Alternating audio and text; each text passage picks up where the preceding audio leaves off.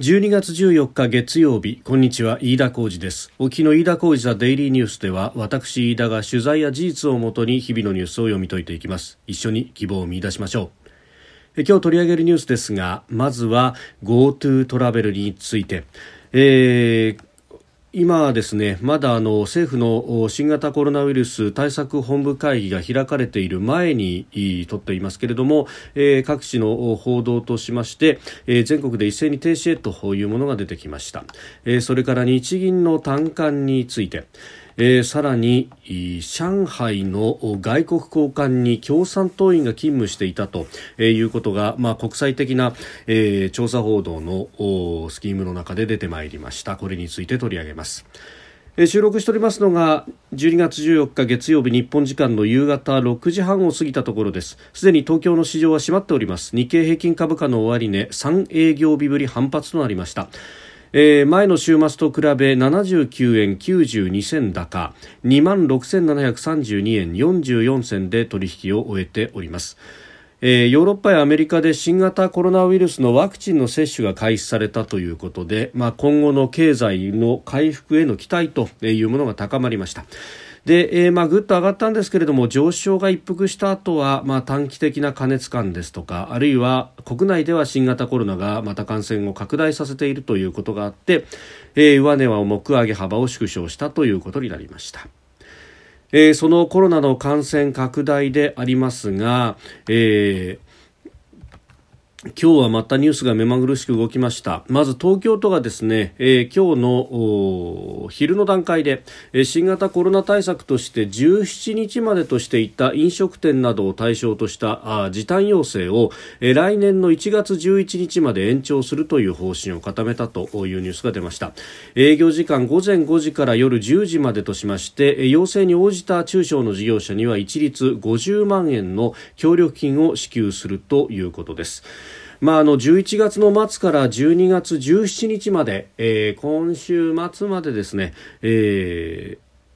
まあ、種類の提供を伴う飲食店、それからカラオケ店、まあ、島し部を除くですが、えー、夜10時閉店を要請していたということなんですが、しかしながら、えー、感染があ、感染者の数が減らないということを受けて、これを延長すると。で、いつまでだということで、これ年をまたいでですね、1月の11日までという数字が出てきました。で、それに呼応するかのようにですね、GoTo トラベルの全国での停止というものも出てまいりました。もともとですねこの時短要請と合わせて東京発の、えー、東京着のですね GoTo トラベルの都内を目的地とする旅行の利用を一時停止する方針ということも報じられていました。この期限も1月の11日までということだったのですがえー、ここへ来てですね、えー、さらに、えー、来年の1月11日まで GoTo トラベル全国で、え、利用を一斉停止する方針を固めたと。えいうことが各社一斉にここ夕方6時を過ぎたあたりから報じ出したという感じになっています。あのすでにテレビ複数社が報じてますんで、まあ、これを追っかける形で各社が来るんだろうと思います。そして、えー、この後ですね政府の対策本部会議というものが開かれて、まあ、ここで、えー正式に決定するということなんでしょうが、まあ、その前のリークという形でですね、こういったものが出てきております。まあ、あの、GoTo トラベルの停止ということになってですね、まあ、えー、人の移動そのものを、まあ、相当抑え込みたいというような、まあ、狙いがあるのだろうということで、えー、あります。まあ、年末年始ということで、規制などでこの GoTo トラベルを使うということで、えー、移動促進させるようなことは避けたいというような狙いがあるのか、まあ、特に28日の月曜日からということになっとなっておりますので、まあ、その辺の狙いというものがあ明快に現れているのかなという感じであります。まあ、ただなんというかそのこれでですね、えー、トラベルそのものがあもうすべてダメと人の移動というものはすべてダメだというようなことにまあえー、事実上ですねおそらく、まあ、世の中の空気としてはそうなってしまうんでしょうけれども、まあ、そもそもとして GoTo トラベルと感染拡大のじゃ因果関係がどこまであるのかと、まあ、あのこれがあの相関関係はあるというふうにですね記した、えー、論文なども出ていますがこれ査読が済んでいないということ要するに検証が済んでいないということと、えー、それからあの確かに相関関係はあるのかもしれないけど、えー、これが因果関係まで証明することはなかなか難しいだろうというふうに言われわれてます。まあ、もともとですねあの旅行そのものとコロナの感染というものあるいは、えー、人の移動、ね、移動そのものというよりはそこでどういった、え、行動をとるのかによってえ感染が拡大するか否かが決まってくるということはこれ感染症の専門家の方々も、え何度も何度もインタビューに答えているところであります。あの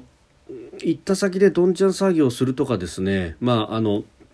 飛沫が飛ぶような、えー、長時間のそして密室での会合などが、えー、行われるというようなことになるとこれは感染のリスクというものが非常に高くなるということなんですが、まあ、同じ旅行であってもその移動している車内でもきちんとマスクをして、まあ、黙って座っているであるとかあるいは旅行先で、えー、大声で、まあ、何人も複数人、まあ、相当な大人数で、えー、長時間喋、えー、るというようなこともなく、まあ、あの静かに風景を眺めていたりだとか、まあ、あ神社仏閣を訪れるだとか庭園を訪れるだとか美術館や博物館を訪れるだとか、えー、そういうことに、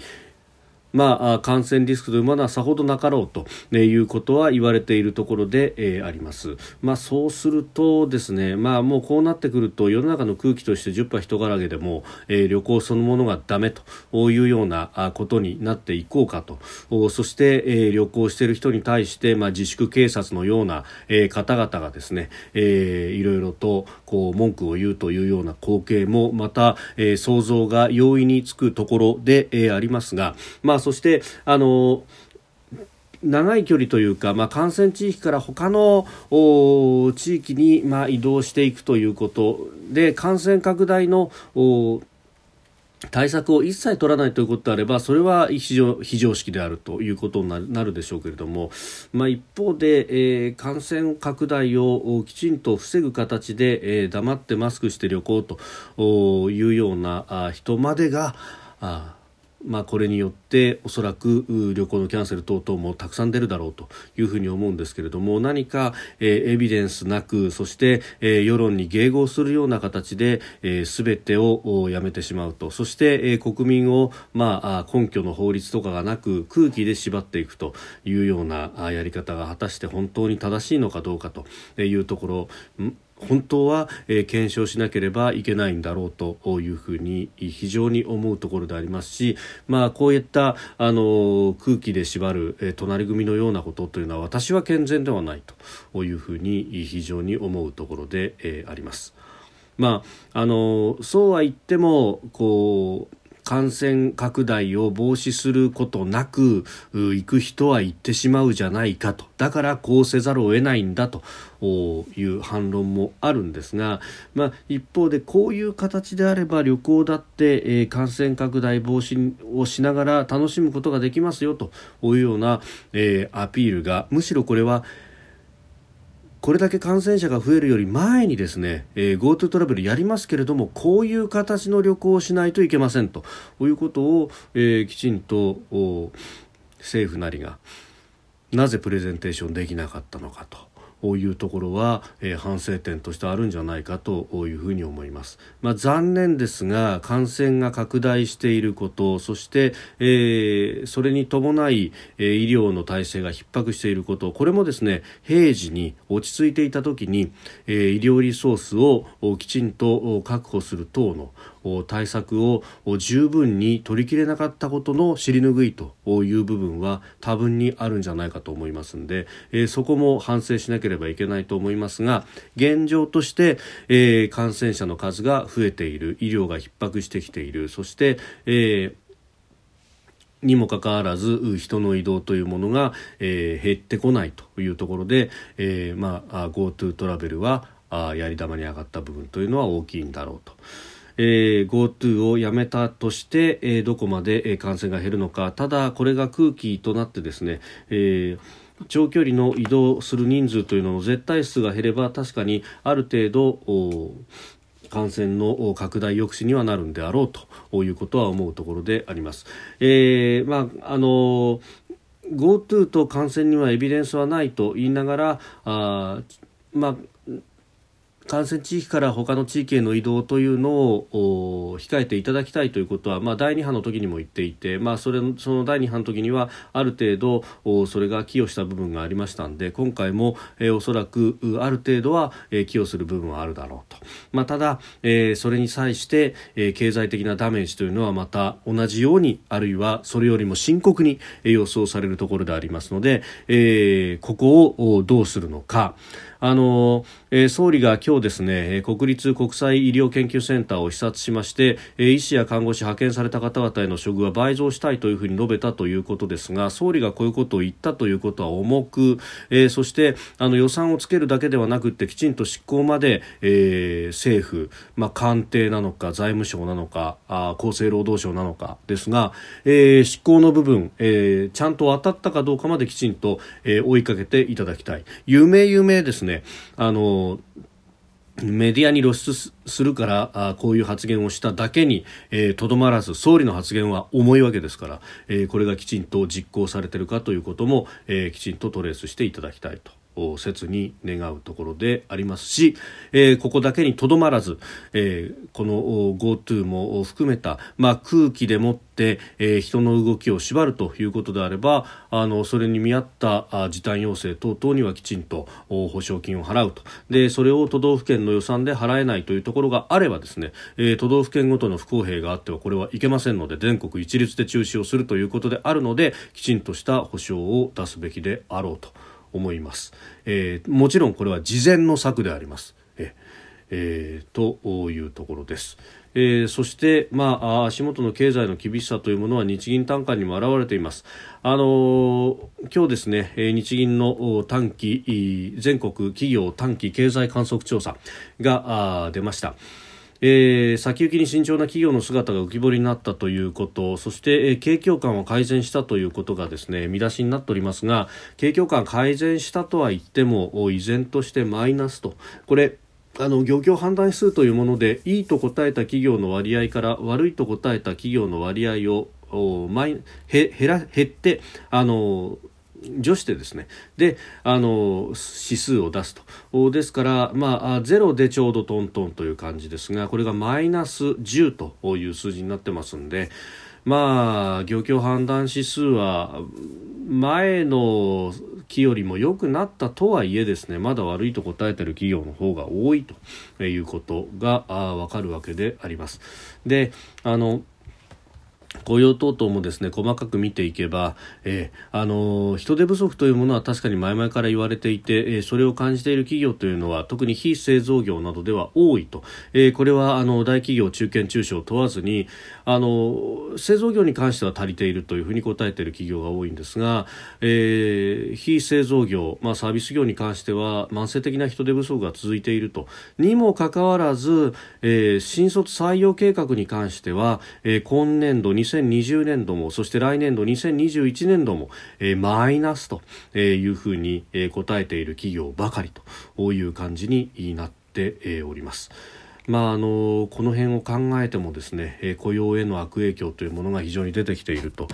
いうことは否めないんだろうと、えー、この辺も早く手を差し伸べないとその分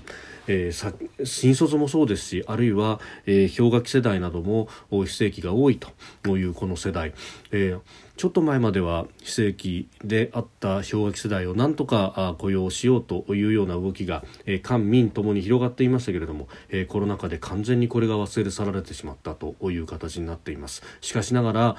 この世代というものが、どんどんと今年を重ねていっている時期、今この段階で、スキルを少しでも蓄積しないことには、この先立ち行かなくなってしまうんではないかと。え、今まではまあ年齢的なその有利さ若さみたいなものでなんとかやってきた人たちがいよいよ行き詰まってきてしまうという前にですね、えー、なんとかしなければいけないところなんだろうと思います。さあそして、えー、日本ではあまり報じられておりませんが海外ではこれ大きなニュースになるかもしれません、えー、上海の外国交換、まあ、これあの領事館であるとかですが、えー、ここにですね共産党の党員が勤務をしていたと。しかもかなりの数を勤務、えー、雇用していたということを、えー、オーストラリアの新聞オーストラリアン。それからあのイギリスのデイリーメールですとか、えー複数のメディアが一斉にこれを報じております。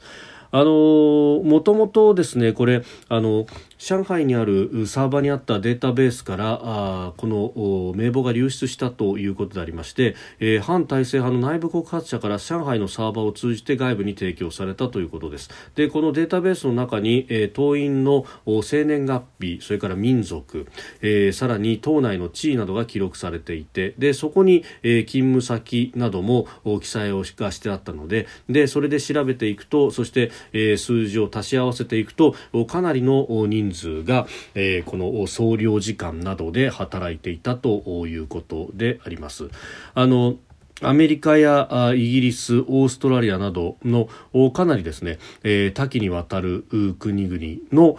領事館で、えー、上海にある領事館で、えー、共産党員の方々が働いていたと。まあ、そしてあのこの記事オーストラリアもそうですし、あるいはデイリーメールもあのこのこれら働いた人があの必ずしも全員がスパイだとかそういうような証拠はないというふうにしながらもただあの機密情報をかなり扱うことの多い、えー、総領事館であったりとかあるいは、えー、名のある大企業、えー、それもおえー、兵器に関わるような製造業であったりとか、えーあるいは製薬企業や金融というようなですね名だたる大企業に関して、えー、共産党員が相当数、えー、働いていたということが出てきております。えー、ですんで、まああのまあ、その数7万9000余りに上るというようなことまで報じられてまして、まあ、他にも大学であるとかですね、えー、にも入り込んでいるぞということが報じられております。であの大企業に関してはまあ、例えば、えー、ボーイングだとかエアバス、えー、それからフォルクスワーゲン、えー、ファイザーやアストラゼネカといった今まさに新型コロナウイルスのワクチンを作っているような企業、えー、それから HSBC やスタンダードチャータード、えー、ANG オーストラリア・ニュージーランド銀行というような、まああのかなり多岐にわたっての企業で働いているぞということが出てきております。で、あの今回この分析というのがですね、えー、オーストラリアのジ・オーストラリアンという新聞、えー、それからイギリスのメール・オン・サンデー、まあ、これはデイリーメールの日曜版ですね。それからベルギーのドゥ・スタンダード、えー、さらにスウェ,、えー、スウェーデンの、えージャーナリストにもこの名簿が渡ったということで、まあ、分析しそして記事になっているともともと名簿が渡ったのは、えー、今年の9月だったということですけれども分析されてそして、えー記事が出てきたのが今ということになります。で、えー、このデータそのものはですね、少し前のデータで2016年に、えー、上海のサーバーに保管してあった、え、名簿だということで、え、あります。まあこれはあの中国国内で、えー、傍聴のため、えー、に使用されるものという名簿だったようでありますが、まあ、そういったことが報道されておりますけれども、まあ、あのその195万人分のデータが出てきたということで、ありました。もともとですね、共産党員の方々いるんだろうということはいろんなところで言われてたんですが、まあ、これのある意味証拠が出てきたというところで、まあ、中身に関してはまた詳細な分析等が、えー、なされるものと思いますけれども、えー、今のところですねオーストラリアやイギリスの新聞が伝えてますので、えー、自分のところであったりとかあるいは、え、自国のその安全保障だとかに関わるような、え、欧米の企業の名前が多く出てきております。ただ、え、これこのデータそのものは上海にいる上海に2016年当時に、まあ、あのそこに戸籍等々が所在をする中国共産党員のデータということになりますんで、まあ、日系の合弁企業などなどでもおそらくは、えー、いるだろうというようなこと、まあ、その辺も詳細の分析が待たれるところですけれども、えー、こういったったことが起こっていると全く人事ではなく、えー、たくさんの人が浸透しているのかというようなですね、えー、気になる記事が出てまいりました。飯田浩司ザデイリーニュース月曜から金曜までの夕方から夜にかけてポッドキャストで配信しております。番組ニュースに関してのご意見感想飯田 TDN アットマーク Gmail.com までお送りください。飯田浩司ザデイリーニュース。また明日もぜひお聞きください。以上飯田浩司でした。